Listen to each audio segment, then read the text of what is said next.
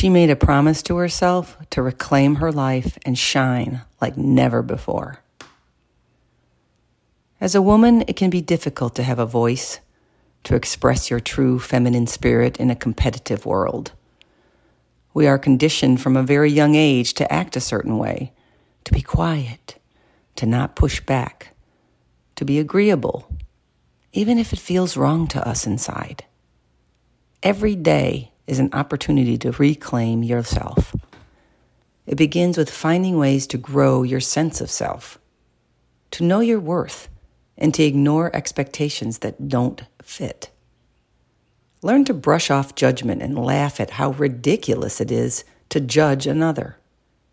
Celebrate all your progress, even the smallest of steps in the right direction. Delegate. Be clear and redefine your relationships. Explore. Take time off to feed your soul without feeling any guilt about it. You are a wonderful, powerful soul with so much to offer. Be willing to reclaim.